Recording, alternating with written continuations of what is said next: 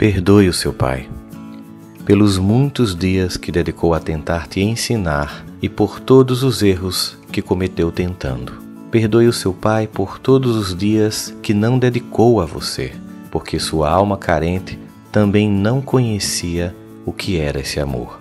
Perdoe o seu pai pela inconsequência na ausência e por toda a pressão na presença.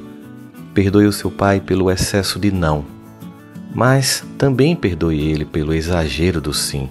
Perdoe por todas as lembranças paternas que você não gostaria de ter e todas aquelas que nunca pôde ter. Perdoe para dar espaço à gratidão. Seja qual for a circunstância, a sua existência só foi possível também por causa de um pai. Perdoe pelo mínimo que recebeu, porque era tudo o que ele tinha para dar. Perdoe, porque vai fazer bem a você e vai te libertar de todo o peso da mágoa.